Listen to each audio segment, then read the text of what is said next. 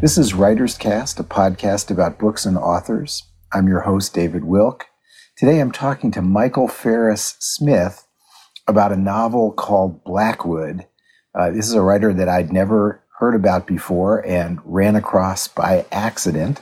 Um, and I'm really impressed with this book. How are you, Michael? I'm good, David. How are you? I'm well. Um, you know, as we, we you, as we sort of uh, are in the midst of pandemic, uh, we're all trying to figure out who we are, how we exist, what's the future. And uh, so that's the kind of background for this conversation about your book. I want to say, before we talk about Blackwood, the way that I discovered you was through an, a piece you wrote in Garden and Gun, which is a Southern magazine um, of arts and letters and food and hunting and all kinds of other things. But it's a magazine I've been reading for a long time. And you wrote a wonderful piece about your dog. Mm-hmm. Just wanted to point that out that uh, it was an just an amazing piece of writing. And you know, you don't have to love dogs in order to appreciate it. But I wanted to thank you for that. Oh yeah, thank you. I'm glad you liked it. It uh, was a tough one to write, but I'm glad I wrote it. Yeah, and I think you talked a lot about your writing in that, and that sort of attract. You know, that's kind of what got me. I mean, it was a great story, but it also I wanted it. It made me want to read more of your work and talk to you about writing. So um, I'm glad that I discovered that piece um, yeah, when I did. And the other thing I noticed, I was doing a little research on you after I finished reading Blackwood, and I saw that you had done an interview with Ivy Pochoda. And yeah. she is, a, I read one of her books and interviewed her some years ago. It, it must be a long time ago um, now. And um, I, it was a really, the interview she did with you was really good, I thought. Yeah, me too. She's great. She's, uh, I love her work and she's smart and she just, we got to be friends over the years too. And, uh, yeah, she's always a lot of fun to talk to. And sort of weirdly today, as I went out for a walk and I was, I turned on the LA Review of Books podcast, and it was an interview with Ivy Pochoda.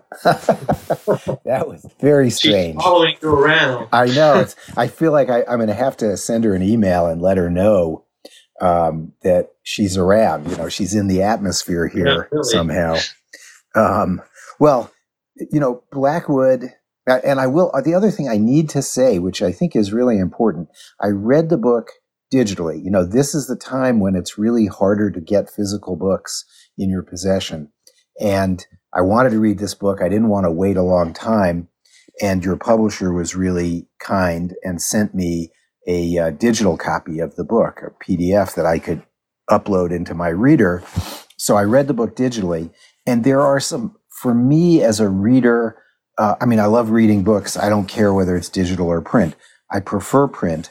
Uh, but for talking to somebody about a book that I've read, it's much more challenging with the digital version because I can't leaf through the book, find the places that I thought were interesting and um, go back to them as easily. You can bookmark in an ebook fine, but it's just not the same. And so I sort of feel a little bit at a loss there are things that I probably would have talked to you about had I had a physical copy of the book.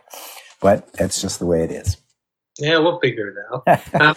I, I, know what you mean, though. It's tough for me reading anything in an e version because I do. I want to mark it and I want to dog ear it and I want to be able to go back. Yeah, and I, and I think the you know the old fashioned reader in me wants the. Uh, it's I sort of feel like with clothes, if when I put them in the in the drawer, I kind of forget that I have them.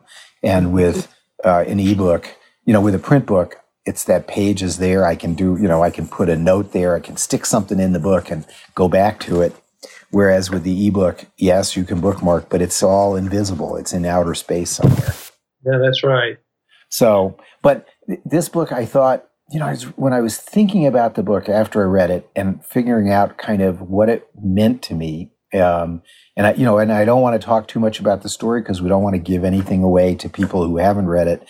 Um, so I think it's important that we'll talk around some of it, or you know, allude to some elements of it without giving away too much story. Um, you know, it's a uh, it is very uh, mysterious and I think um, hard, uh, painful book in some ways.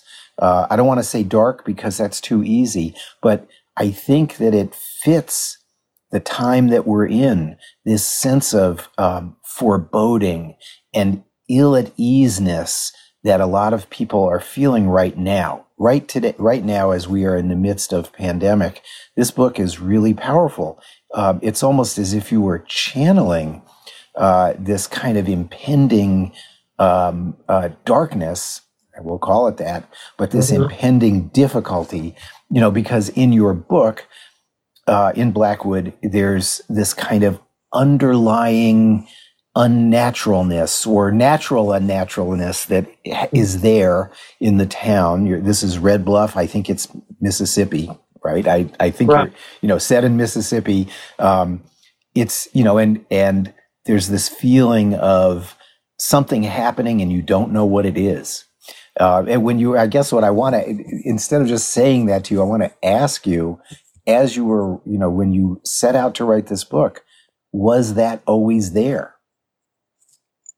Was was what always there? The, the, feeling that uh, that that's this powerful feeling of foreboding and ill at easeness that comes about because of this you know, as you, it's hard to talk about it because it's at the core of the book.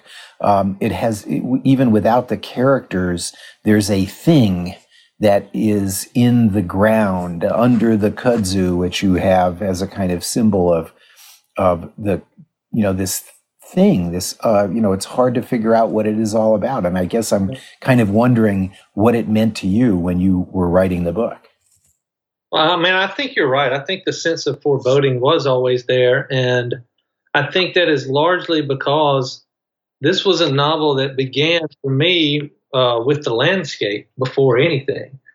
Um, I had this notion of this kudzu covered valley um, with this small town sitting on the edge of it and the growth of the kudzu just being so expansive and and invasive and just covering the valley and, and the and the woods and the creek banks and anything that may have been left behind there, the buried house down below.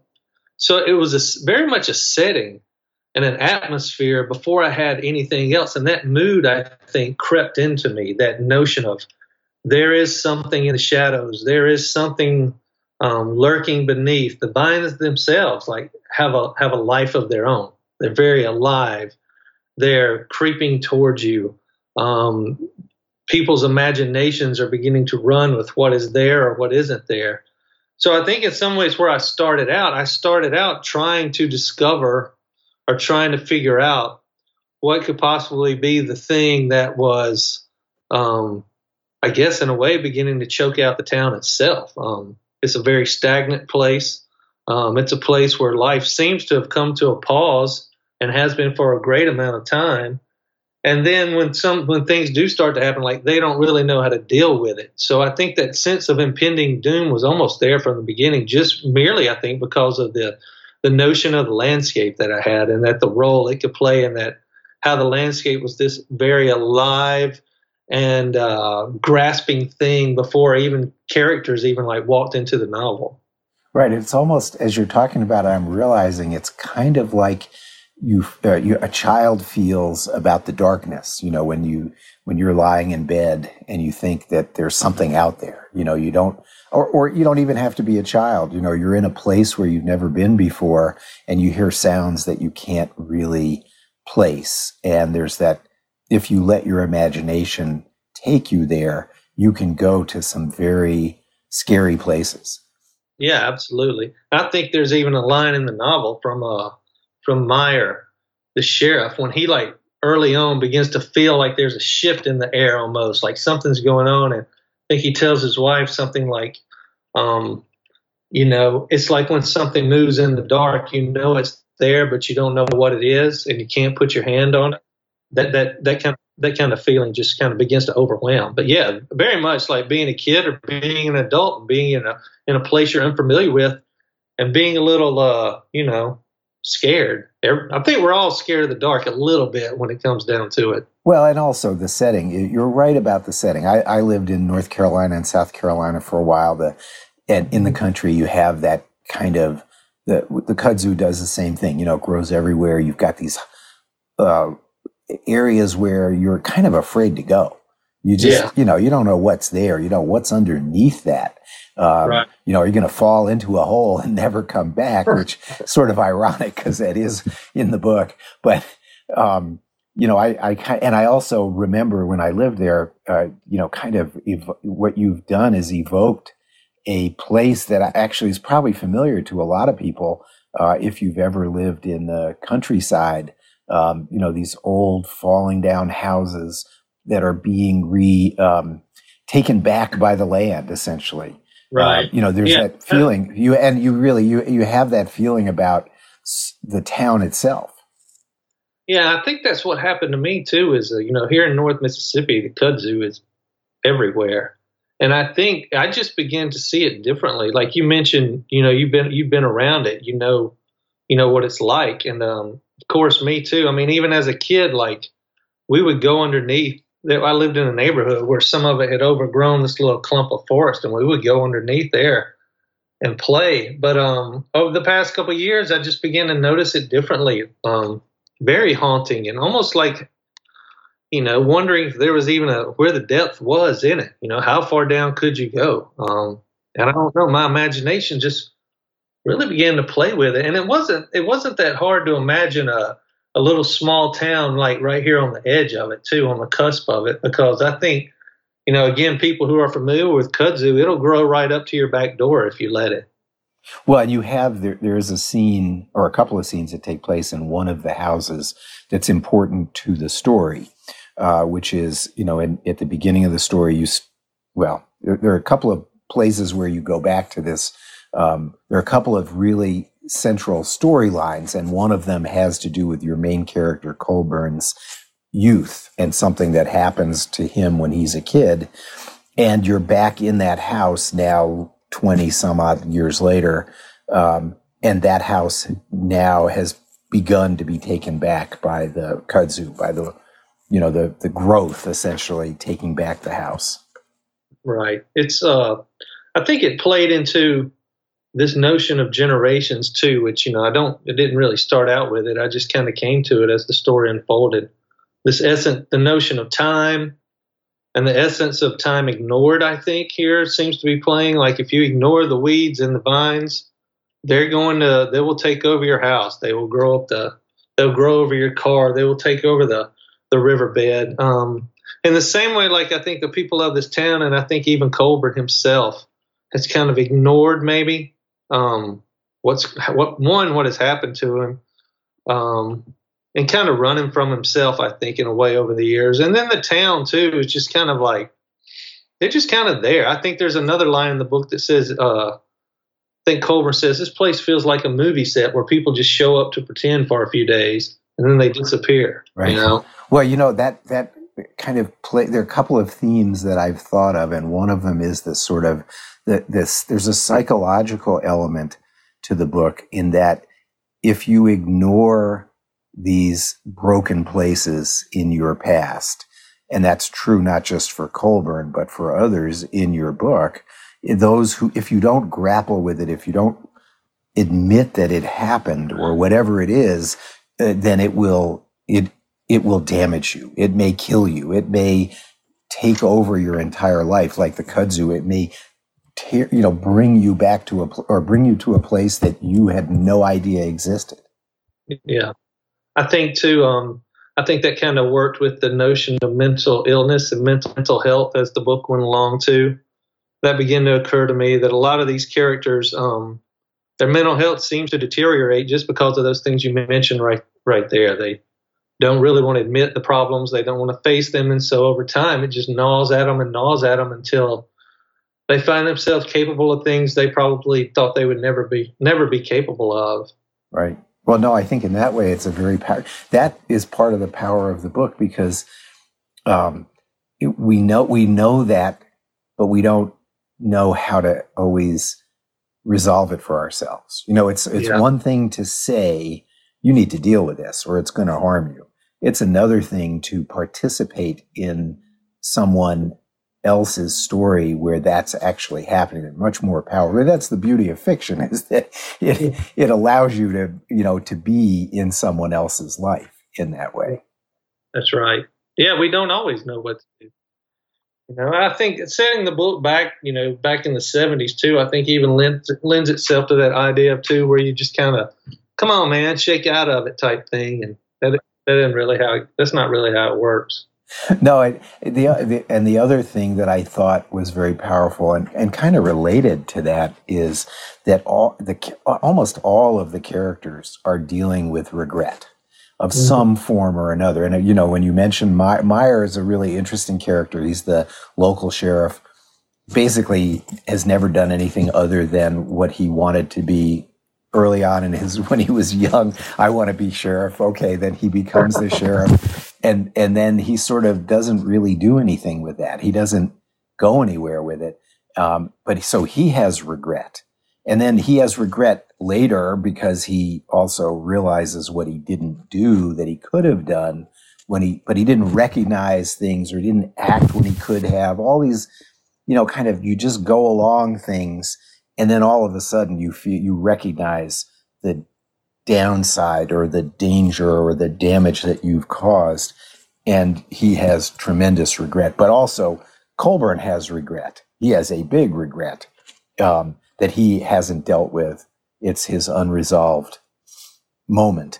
And, but you know, all of them on one level or another are dealing with that idea of not doing something that they could have done and yeah. not ever figuring out how to resolve that for themselves. So it just becomes this hole, this emptiness. And, and then of course, you know, the emptiness it becomes manifestly physical. yeah, yeah. You know, regret. That's one of those really good um, R words for fiction. Regret's a really good thing. Revenge is another one of those good R words I like a lot when it comes to, to making a story. But you know, those things can gnaw at you, and they certainly have here. And like you said, they.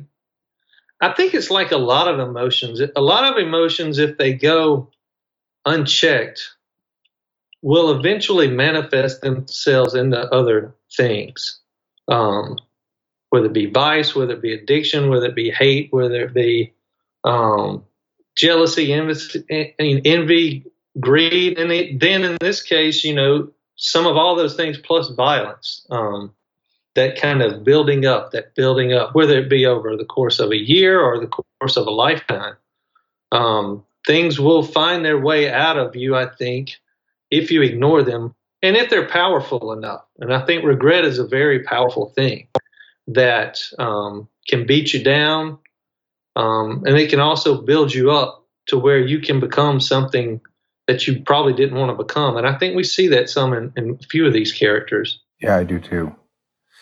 Now, when I, you know, I read this, the interview that Ivy Pochoda did with you, and I think in that interview you talked about writing this book um, kind of without a plan, you know, without a a, a, um, uh, a necess- you know, without a, an outline, a structure. Mm-hmm. You just you wrote it, and it kind of evolved into the story that it is. And then later, you discovered a connection between this book and one of your earlier books. And it sounds like from that point, you actually had to rewrite and change the book in order to, because you understood it better that at that right. point. Um, is that your normal uh, way of writing? That is to say, it's kind of organic that you start, in this case, as you said earlier, you start with setting characters and then the story evolves. Yeah, absolutely. I would say my typical plan is no plan at all in general. Um, I think the organic way really works for me because um, that notion of discovery um, that I'm figuring out as I go along. I feel like really translates to the reader down the line. Um, sometimes the landscape that you know kind of triggers the idea. Like for instance, my first novel, Rivers, which is um, about um, a Mississippi Gulf Coast after years and years of hurricanes. Like that was the jumping off point for that. And I really never thought I'd have another novel that came like that originated with the idea for a landscape. Um, because after that, in my next uh, couple or three, it's been like the notion or the image of something that I can't shake. Like Desperation Road, it was I just had this image of a a woman and child walking down the, the side of the interstate, like carrying everything they own in a garbage bag.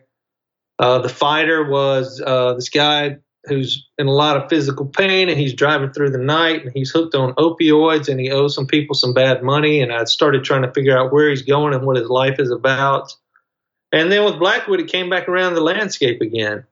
Um, but, uh, you know, I'm not one to sit around and, and wait on the story to unfold before I sit down and write it. Like, I really like try to go out and find it in the write. Like, the writing to me is the thing, is the thing you're supposed to do to, um, you know, to figure it out, to discover it. I mean, there's a million different ways to do it, but, you know, I guess over the course of five or six books now, um, that seems to be working for me. This you get something you can't stop thinking about, and that's kind of how you know that's what you want to go and try to find out about. And then you just sit down and try to.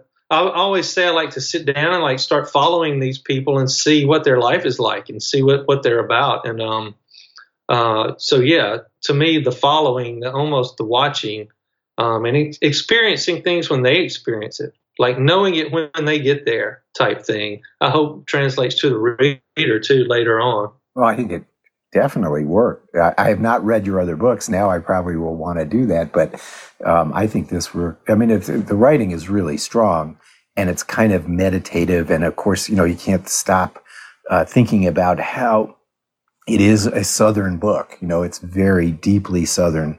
Um, and I assume that you kind of, I mean, you feel comfortable that I mean you you're from you, are you from Mississippi originally? Yes, I am. Yeah, I'm from Mississippi. So yeah. So you sort of I you know you kind of in a way you can't avoid um, you know the ghosts of Mississippi writers before right. you. Um, but it, it feels like you know the place has its um, its grip on you, and you're writing through that. Um, you know, you're you have your own view, you have your own identity, but um, you know, you're definitely in that place. It's certainly a landscape that I'm familiar with, and I think it's a landscape that has um, been shown over the course of many writers and many years to be full of complexities and um, um, and beauty and danger and all those things. Um, it's really a wealth of of uh, creative opportunity, I think. And I guess I feel fortunate to be from a place that offers me these things uh, kind of in a natural way. And uh, but I think I've also been smart enough to look for them and recognize them and embrace them. And let's just you know show it for what it is. I think the important thing is to be honest with it all. Um, and you know, I, I've got the Mississippi blood through my veins. I also left the state for a while too, and I think um, that was before I, you know, was trying to write. So I think when I finally did come back to Mississippi and at, at being 29 or 30 years old and decided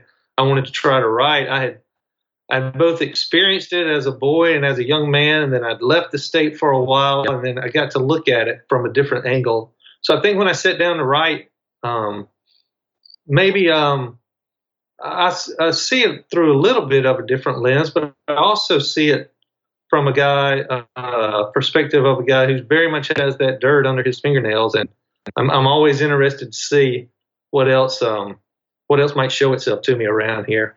So, do um, do you ever feel that in this book, in particular, maybe in your other books, the characters are still with you after you finish the book? Do you feel like you have any unfinished unfinished business with any of them?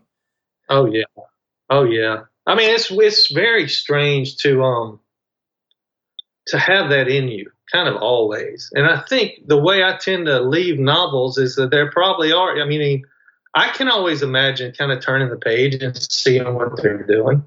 I wonder what they're doing next. And I, I really think with Blackwood in particular, when the two, when I realized that the the man and the woman in that book are actually a man and a woman who walk out of the very early pages of the fighter, the previous novel that was the first time that ever happened for me. But I again began to like really like almost feel connections um, through the strain of my work. I think, and I, um, anytime you pass like a, a, road sign that you've used, or a, you know some place that uh, you've written a scene, or all the they kind of come back to you, and it's weird because I think you find yourself looking for them a little bit. I do that all the time. I kind of, you know, look and think, well, that's where so and so would have been, and that's where he or she said that, and um, I think that's a good sign too. I think if I did forget about them, then I probably haven't done it the right way. You know, I think they're kind of alive in me, and they probably always will be. I think, uh, I think that's certainly the way I would prefer it. I want them to be a part of me, and because you know, too, they they might show up again. I, I really, uh, ever since this book, I've been wondering like, what else and who else's story from like another novel might be unfinished and worth telling because I really kind of, even though it was very accidental when it happened, I really kind of enjoyed it. No, it's a great thing. I, I, I was, I love the Cadillac, by the way. I think that's a pretty good, um, that was so perfect. Uh, you know, it, it kind of identified them, those characters driving this ratty old Cadillac. You got it right away. You know, you know who they are. You know what was going on. You know, you know where they were, maybe not where they were headed, but where they came from for sure. Yeah. Well, I figure if you're going to condemn characters to ride around in a busted up old car, you might as well make it a Cadillac. That's right. Well, you know, the character I was thinking of that you might, uh, it was just kind of curiosity, but you kind of alluded to him earlier, which is Meyer. It seems like, you know, you might, he, he might have something to say at some point. I think so too. Meyer kind of surprised me. Um, in the very early drafts of that novel, Meyer was barely there at all and I think it was when I began to use him more also that the novel really kind of opened up and raised itself to the level uh, that I wanted it to be. And even like, you know, like you said, kind of thinking about characters now or thinking about the story now or like doing interviews now. When his name comes up, I find myself really thinking about him a lot. I, I really love those scenes with him and his wife. I thought those were some of my scenes of the novel. Yeah, well, no, I think you he he's very interesting in that uh, you make him um, he's a real character and, and he could have easily been just i don't want to say stick figure but you know what i mean? You could have just had him be a character. Right. Um, you know he performed a function he performed a role in the novel um, but you you brought him forward. He's in the foreground and you can't he's hard to he's hard to forget and i like him for the complexity and the surprise um, yeah. That when you look at somebody, you know, you might you miss we misjudge people all the time. Um, mm-hmm. You know, we look at people and we we develop instantly a picture in our minds of who they are based on what we see. And, you know, the context, even the what the car that they're in or who they are. We just kind of make judgments. Um, yeah. We categorize, and he he's the character who I think uh, is breaking the mold of what you think he's going to be. And I yeah. like I like that a lot. Oh, thank you. So do I. Um, one of the things I discovered early on in trying to write novels, and once I discovered this, it really helped me tremendously, as you might imagine, was that once I realized every single character who walks into a novel, you have to treat like a real person with their own complexities, with their own wants, desires, with their own things that keep their own things that keep them up at night. You know, once I treated started treating everybody like that, I think that really helped me break away from, like you said, a character who's just filling a role. Like you, you learn to take a character, whoever it is, and realize that you know they they can be just as torn and confused and um, helpless or combative as you know the guy who's walking through the novel carrying the big stick, you know, carrying all the weight, so to speak. Um, that I learned when I learned that lesson, you know, years ago. I think that's really when um, I began to get closer to being able to write a novel that I that I loved. Yeah, I think no, I think that's an important point. I think you've that's something that I think is difficult for any for any writer because it you have to take your imagination into so many different places. That means um, you know, it's probably the difference between being a really good writer and being a good, you know, being a good writer.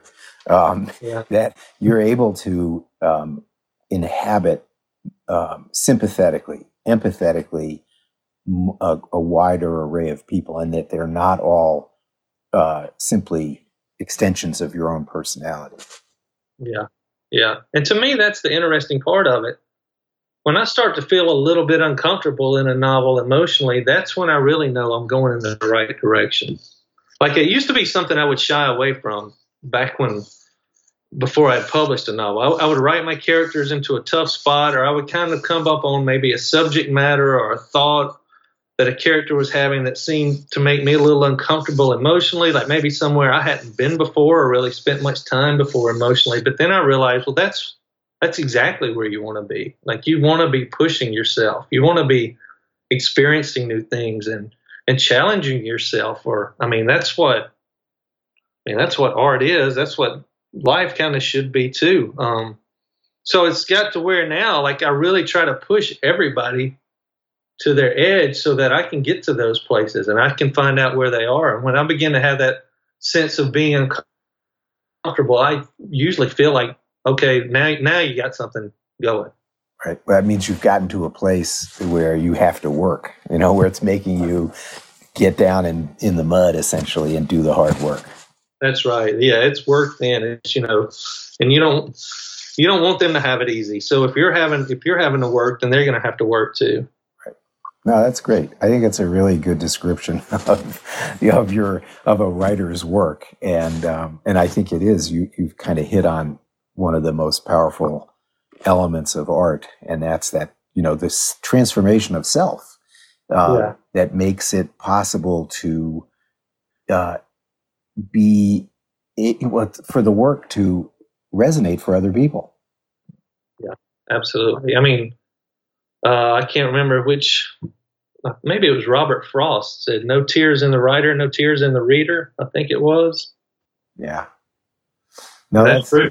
Yeah, that's true. Yeah, you got to imagine, you got to, you have to be really engaged. Otherwise, I won't be as your reader. Exactly. Well, listen, this has been great talking to you, and I really appreciate you're taking some time. And I really, I want to tell you again and tell the readers or people who are listening that Blackwood is a terrific book. Um, you know, there's a lot of pain in this book, and I, I don't want to shy away from that. I think it's really it's it's hard work for the reader too. It's you know yeah. there's there's a lot of pain here, but I think it's worth it. The writing is beautiful, and your characters are really complicated, and the the story is very surprising. There are things that happen that you would not expect, you weren't expecting. Um, so I think it it's good in that way. You know, it's uh, it was very rewarding to read. Thank you, David. I appreciate you asking me to be on, and I'm really happy uh, you enjoyed it. Well, thank you. This has been Writers Cast, a podcast about books and authors. I've had the great pleasure of talking to Michael Farris Smith about his novel Blackwood. I really appreciate it. Thanks, David. All right. Thank you.